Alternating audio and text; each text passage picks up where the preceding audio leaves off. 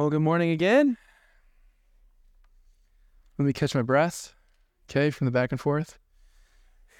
Okay, I'm just kidding. Hey, uh, like I said, my name is Ross. We're super excited. We're jumping into a new two week series on a book called Jude. We're calling it verse by verse through the book of Jude. And what you'll find is we'll read verse by verse. We'll walk through a lot of the passages uh, within the next two weeks. We may not dissect every single verse word for word, go into the Greek, any of that. But what we want to do is we want to grow in the way in which the Lord has for us through the book of Jude. And we know that we can trust this word because Jude was inspired to write it by God uh, for us to be reading and walking through today. And so we want to trust that, that the ways in which his word may take root in our life, may, may edify us, may help us grow in him, and train us in the way of righteousness uh, this morning. I want to first just share uh, maybe a confession to you. Um, because this morning we'll see in Jude some warning signs that Jude what's important about a storm chaser's job. You see, the guys I watch, they're in their basement with all their high tech stuff, really educated, and watching digitally storms show up on radars and what's going to happen. They then call people on the ground who are storm chasing, right? And they're driving, they're getting to it. And, and what happens is they're like, hey, what's actually on the ground, you know? So they take this evidence by what they see and they and they compute it like get the ground boots on the ground what do they see? And then they share these warnings these alerts right? And we benefit from those hopefully some of us. But but you know all their work is done in vain if no one listens. If they share a warning and alert but no one takes step into actually listen to it and and, and take advice seek shelter. It's a tornado you see, I've grown to be a, a great um, a version of an Iowan, like many of you, who, when I hear warning, when I hear alert uh, of a tornado coming, my first instinct is to send my family downstairs and step outside on the front porch, you know? I'm like, where is it at? And I'm so bold to look at my neighbors and say, hey, you better get inside. It looks bad. You know, you should go inside. I'll tell you, I'll call you if it gets crazy. I'll save your trampoline. I'll do all that. Maybe that's the confession that I need to grow to take alert and warning. But all in all, the, these alerts, these warnings, they, they take no effect. They, they are in vain if no one listens. See, in Jude, in our passage this morning, what we find is this powerful warning from Jude that must take root in the church and the people that were here and then, and that thus must take root in our lives because this warning leads us to fully embrace the grace of Jesus in every aspect and warns us against those who don't. Warns us against those who don't. What we see in contrast is examples of those who don't. And what we powerfully step into today is in Christ, we be examples of those who can. Take warning and live in his grace. And so today we're going to read our passage. It's Jude. It's one chapter. Someone asked me, you're going to spend two weeks in one chapter. There's much more we could get to, but today we get to cruise through a piece and get to as much as we can. We're going to be in verses 1 through 16. I'm going to read it. It's going to sound like a mouthful, but what I want you to do is, if you can, open the Bible under your seat. If you go all the way to the back, right before Revelations, Jude, sometimes forget it's there, overlook it.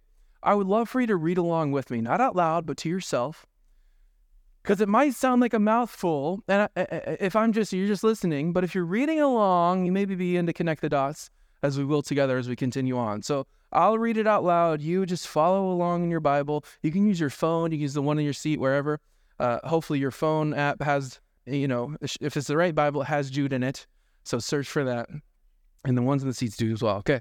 So jude 1 through 16 here goes. Jude a servant of jesus christ and a brother of james to those who have been called, who are loved in God the Father and kept for Jesus Christ. Mercy, peace, and love be yours in abundance. Dear friends, although I was very eager to write to you about the salvation we share, I felt compelled to write and urge you to contend for the faith that was once for all entrusted to God's holy people. For certain individuals whose condemnation was written about long ago have secretly slipped in among you. They are ungodly people who pervert the grace of our our God into a license for immorality and deny Jesus Christ, our only sovereign and Lord. Though you already knew all of this, I want to remind you that the Lord at one time delivered his people out of Egypt, but later destroyed those who did not believe.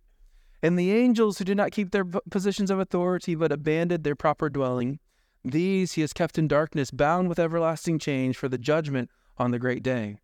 In a similar way, Sodom and Gomorrah and the surrounding towns gave themselves up to sexual immorality and perversion. They serve as an example of those who will suffer the punishment of eternal fire. The very same way, on the strength of their dreams, these ungodly people pollute their own bodies, reject authority, and heap abuse on celestial beings. But even the archangel angel Michael, when he was disputing the devil about the body of Moses, did not himself dare to condemn him for slander, but said, The Lord rebuke you. Yet these people slander whatever they do not understand. The very things they do understand by instinct, as irrational animals do, will destroy them. Woe to them! They have taken the way of Cain. They have rushed for profit in Balaam's error. They have been destroyed in Korah's rebellion. These people are blemishes at your love feast, eating with you without the slightest qualm, shepherds who only feed only themselves. They are clouds without rain, blown along by the wind, autumn trees without fruit and uprooted, twice dead. They are wild waves of the sea, foaming up, foaming up their shame, wandering stars for whom blackest darkness has been reserved forever. Enoch, the seventh from Adam, prophesied about them. See, the Lord is coming with thousands upon thousands of the holy ones to judge everyone and to give it all of them of the ungodly acts they have committed in their ungodliness, and of all the defiant words ungodly sinners have spoken against him. These people are grumblers and fault finders. They follow their own evil desires. They boast about themselves and flatter others for their own advantage. Let's pray. Heavenly Father, we need your help. God, by the power of your Holy Spirit, would you help us as we walk through your word? Would you illuminate the warning signs Jude shows us for the people then, but what it looks like for us now, God? Would you help us take step in trusting your word? So, God, as we uh, walk together, I pray that you would bless our time. In Jesus' name, amen. So we might be thinking, what a mouthful. Uh, Jude's on to something. And I value reading in, in such a, uh, a, a, compound text that, that we get to walk through together because you can pick up along the way the pieces that you maybe heard this word or that along the way and really see the difference Jude is going to make in these people's lives. So, so right after this, you might be asking, who's Jude? And he comes straight forward to you, right? Jude, a servant of Jesus Christ and a brother of James. He, he's a servant of the Lord Jesus. You see what's unique about Jude is he's also the brother of James, which James was the half brother of Jesus, which makes Jude the half brother of Jesus. And so Jude is so humble in approach that he doesn't pull the family card. Hey, I'm Jude, Jesus' half brother, flipping his collar, whatever. You know, he doesn't do that. He comes humbly, I'm a servant, because at this time, and specifically in Jesus' life, his family hadn't come along yet, but yet, like James, like Jude, they'd come to recognize Jesus as Savior, come to serve him. And at this time, Jude and James were leaders of the church. God was using and inspiring, as we see, to write to the people. He's a servant, he says. And what was his aim? Verse 3, we see mercy and peace, love be yours. But although I was eager to write about what? The salvation we share. He was eager to write a positive, encouraging letter, in which he still does, but in a different light. And yet, something shifts. I was eager to write to you about the salvation we share in verse 3, but I felt compare, compelled to write and urge you to contend for the faith that once was for all entrusted God's holy to God's holy people. See, the church addressed by Jude, which we don't know specifically who, uh, they had heard the apostles' teaching. They had come to life in Christ. They have been radically changed. They believed it and accepted it. However, they were in the season of changing times. And you know, with changing times comes struggle, comes comes seeping in uncertainty, comes wondering. They maybe haven't heard a, a, a any new revelation. They haven't heard from maybe some of the apostles uh, much recently, and yet in these challenging, changing times, their faith grew maybe ever so discontent. But yet Jude is saying, contend. Exert that intense effort to keep your faith. And so here we have these authentic believers who he's compelling, keep the faith. And, and this compelling is he's inspired, keep the faith. for something bad's going on that we find very quickly. Because in the midst of these changing times, there were these ungodly people, these false teachers, who were seeping in, sneaking in, who have slipped in. So this morning, what I'd like to do is, is walk through three warning signs that we find in Jude, that Jude's giving the church then, and, and maybe giving us now. Because we'll see some of the parallels in which we may slip into, which we may find among us, and like Jude's warning to them, we may be warned today. So, number one, if you're taking notes with us, is this point number one. These false teachers, these ungodly people, what they were doing is abusing God's grace and denying Jesus. And Jude 4, for certain individuals, right, whose condemnation was written long ago, have slipped in among you. They are ungodly people who pervert the grace of our Lord God into a license for immorality and deny Jesus, our only sovereign and Lord. This is so severe. Like it, as you just initially read it, you see they're rejecting something very big. Two things specifically. One, they're perverting God's grace as a license to sin. Have you ever thought, you know, uh, if you're in Christ, if you follow Jesus, you've surrendered to Him, you know, I can, you know, you may be tempted to do something. I can just do it. He'll, he'll still forgive me. His grace is enough. So let me just do it. See, here's what these ungodly people were diving into using the grace of God as this license for immorality, this license for further sin. Eh, we have teenagers in the room. I know there's some teens in here. As adults, we know this, but as you grow up, you go and get your license for driving, right? As a teenager, you're probably on this journey. You're wanting to get that license. You know what a license does? It permits you to legally drive. So if anyone were to stop you, they say, How can you drive? Let me show you this license. With a really bad picture. We should figure that out. You know, like, can we smile yet? I don't know. In my in my time, they're like, look mad. And I'm like, why? I'm a joyful person. Just look bummed out. That's what the lady told me, literally. Just look like not smiley. I'm like, okay. You know, and I just smiled quick and she's like, you messed it up. We have this license to drive, right? What they were doing is is confiding and, and trusting in the grace of Jesus, but wanting to separate it from his sovereign lordship. They're using his grace as his license to say, you know what, but Jesus died for it. He forgives me. So I can just do my own thing. I can pick my own way. I can sin and may sin abound in me, but his grace abounds all the more. See this grace card? Remember why Jesus died?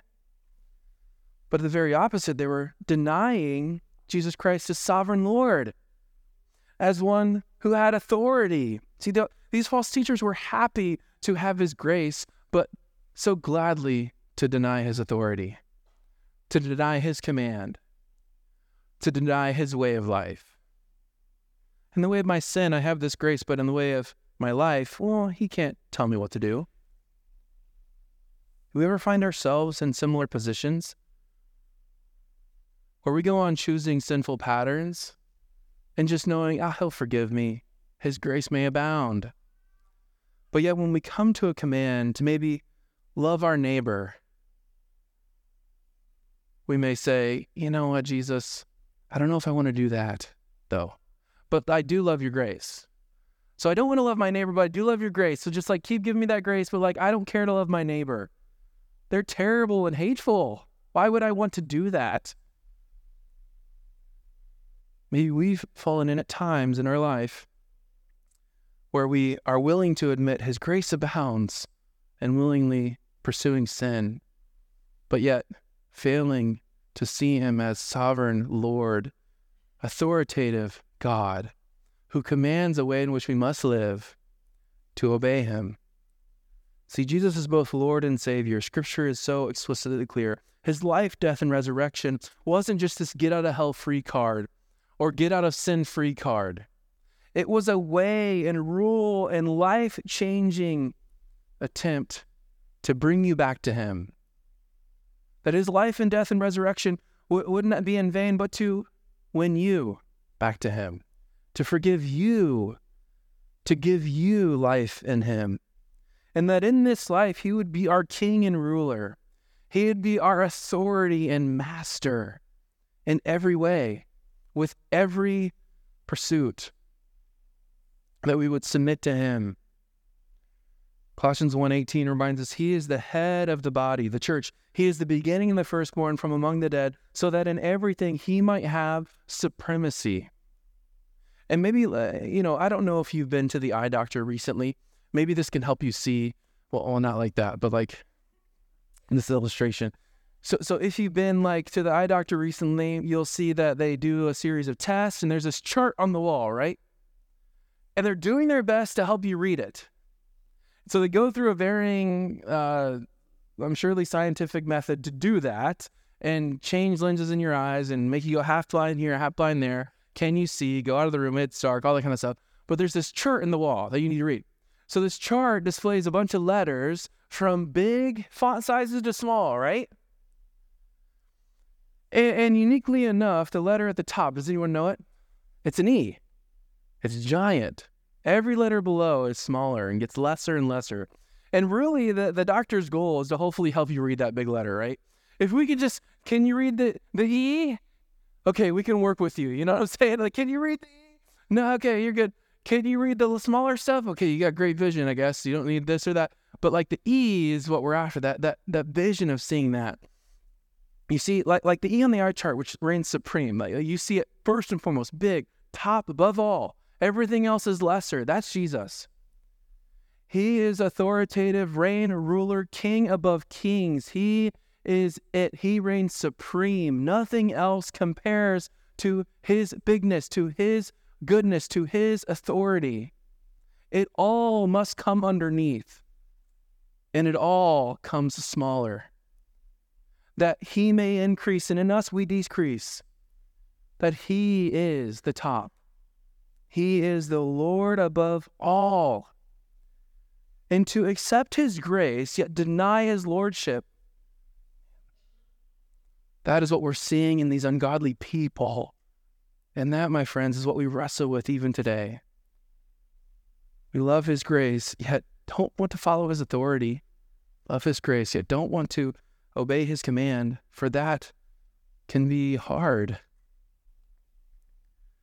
So just then, as you receive Christ in Colossians 2 6, 6, speaking of spiritual fullness, continue to live your lives in him. We not only get to experience the, the big, authoritative Jesus, but we get to live our lives rooted in him, trusting in him. Because these ungodly false teachers reject his command. Deny him as Lord, fully licensing his grace to sin. And that, my friends, is so ungodly of them. So not only were these ungodly people using this grace as a license, denying Jesus, they also lived, point number two, fruitless lives. And Jude begins to jump into these examples of these fruitless lives before us. See, we see these examples, but, but starting in Jude 12, he, he mentions this. They are clouds without rain, blown along by the wind, autumn trees without fruit, and uprooted, twice dead. And if we jump into to, to Jude 6, continuing our passage, he gives this example of angels who had chosen to, to rebel. And instead of producing fruit by the which way they were created, created to, to honor and glorify Christ, they chose their own passage, passions. And in Genesis 6, referencing them sleeping with humans. Later in verse 7, he, Jude uses this brilliant example because they would have known it so well of Sodom and Gomorrah. And the surrounding towns, which gave themselves up to sexual immorality, perversion, homosexuality, all of these things, their own fleshly desires. And when they gave themselves to those way, God, as a good, good judge, has judgment. And we see in times where he has judged Yet, even with these angels, he's bound up for the day of judgment. Even with Sodom and Gomorrah, they serve as this example of the judgment of eternal fire of hell. See, this example, which would have been well known, and Ezekiel 16 also mentions as Sodom being prideful, doing detestable things before God, and yet deserving his judgment. Later in the passage, Jude uh, uses Enoch's um, quote he, in Jude 14 through 15. Uh, he mentions Enoch said from Adam, prophesied about them. And this comes from the book of Enoch, which isn't in our Bible today, but it was a really well known Jewish writing then. And Enoch was this righteous man who knew God so well. And yet he said this See, the Lord is coming with thousands upon thousands of his holy ones to judge everyone and convict all of them of all the ungodly acts that they have committed and their ungodliness. And all the defiant words ungodly sinners have spoken against them, against him. And see, we, we maybe look at these examples of times God has has judged or set aside for judgment to come. We maybe look at the evil in our world today and question, why, God, aren't you just judging now? Can your timeline hurry up for me to not be either persecuted or hurt in the evil schemes of the world we live in? But yet, as Peter reminds us in 2 Peter 3 9, this character of God of patience. Instead, he is patient with you, not wanting anyone to perish, but everyone to come to repentance. That he is fully Lord, righteous judge. He does not turn from seeing sin, but sees it. He knows the ungodly when they're before him, but yet in patience he acts. And we think for us, if we were to be judged by our ungodliness, judged by our sinful life, what our punishment would be. It would be eternal. It would be hell. But yet, God, in His patience and love for you, offered time for repentance in Him, that we may know Him, that we have life in Him, that instead of condemning us for our sin and our faults stood before Him, He yet has patience for our very souls until the day of righteous judgment comes, when he fully judges those ungodly and those just, righteously, rightly. So, not only abusing God's grace, denying Christ, living fruitless lives, and examples we've seen before, and examples we may see in our own life today, living these fruitless lives, but altogether, and point number three is this they had rebellious hearts. See, these ungodly people had these rebellious hearts. H- have you ever had a dream that felt just so real? felt like reality, right? Like in your life, you you know, you're you go to sleep one night and that dream felt so real. See, there's a point in your sleep, uh, REM, and and not the band or anything short for the band. It's REM. It's rapid eye movement. And in this point of your sleep, most often you can have these real feeling dreams and maybe some other times, I'm not really sure, but that's typically it. So, in these real feeling dreams, what happens is when you wake up, you test the dream you had against what? The truth. Do I still have my arm? Because that was a nightmare and my arm fell off. And I'm so grateful. Thank you. Glad that was just a dream. I felt so real. Or on the other end, you wake up and you check your bank account. Oh, I didn't win the million dollars. Okay, I really wish that one was real, right? you know? And it can be positive, negative, whatever dreams. You see, uh, we test them against the reality. We test them against the truth that we wake up and see, that we know. You see, these false teachers, they would recall these dreams that they claim would be from God, and yet those dreams would lead themselves and attempting to lead others against God's word, against his truth, against his command. They were fully rebellious in this way because what they were really trying to do is choose their own selfish path and bring others along. Jude 8, in the very same way, on the strength of their dreams, these ungodly people pollute their own bodies, reject authority, and heap abuse on celestial beings. They were choosing the dreams that they had to come above the authority of God, the truth of His Word, not testing it with reality or His truth, and choosing sexual immoral acts to do in God's name, to, to do these ungodly acts by these dreams they had. They claimed to be God, but yet they purely were lies and not. Verse 10 Yet these people slander whatever they do not understand. The very things they do understand by instinct, as irrational animals do, will destroy them. They've slandered God and, like animals, choose whichever path they would like, untamed and full of destruction.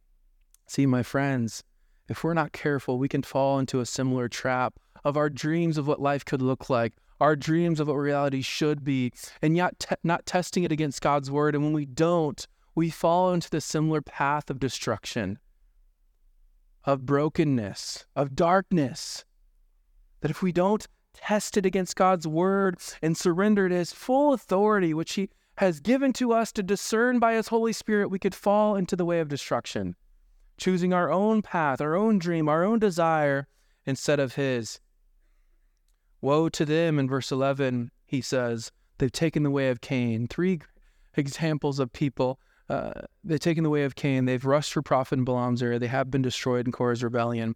Uh, Cain and Abel, as we might know in Genesis 4, took a self righteous route. Balaam, who was a wicked prophet, chose greed over obeying God in Numbers 22. Korah, rebellion against Moses and his authority that God had given him. He really wanted just to say, Give me a share of this leadership, Moses. Uh, give me a share of this. I believe I deserve it. And yet rebelled against Moses and God. We know that these ungodly people are self righteous, greedy, rebellious, and the deepest of heart, rebellious in heart. They don't want to follow God's command. They don't want to test their dreams against his, his word. They don't want to follow his way. They'd rather create, dream, and choose their own in rebellion. Verse 12 These people are blemishes at your love feast, eating with you without the slightest qualm, shepherds who feed only themselves. You might be surprised. Why won't they have any issue eating with us, uh, fellowshipping with us, maybe taking part in communion with us? Why? Because they're feasting on us, because they're consuming us. So these ungodly false teachers, Jesus even said in Matthew 7:15, "Watch out for false prophets. They come to you in sheep's clothing, but inwardly they're ferocious wolves. They're looking to devour." Satan's scheme to divide, to separate, to cause harm to his people, to God's people, cause harm to God's church. Jude closes These people are grumblers, fault finders. They follow their own ways and evil desires boast about themselves, and flatter others with their own advantage. His ungodly people were far from God, yet choosing to deny his authority and cling on to his grace doesn't work that way. Living fruitless lives and having rebellious hearts. And you might at this point, through that roller coaster of happenings, of warnings, of moments which Jude illuminates to the church then, maybe convict some of us now. Be like, hey, Jude, don't make it bad. Can we take this sad song and make it better? I made those words up by myself, so you're welcome. But truly, we, we, we may shift and say, where is the goodness? And and we see next week, Pastor Mark's to be preaching on second half of this chapter, and we see this remaining in Christ that that that is the goodness. But today, we go back to Jude 3, and Jude's writing, what was it? a call to contend, a call to stand firm, to fight.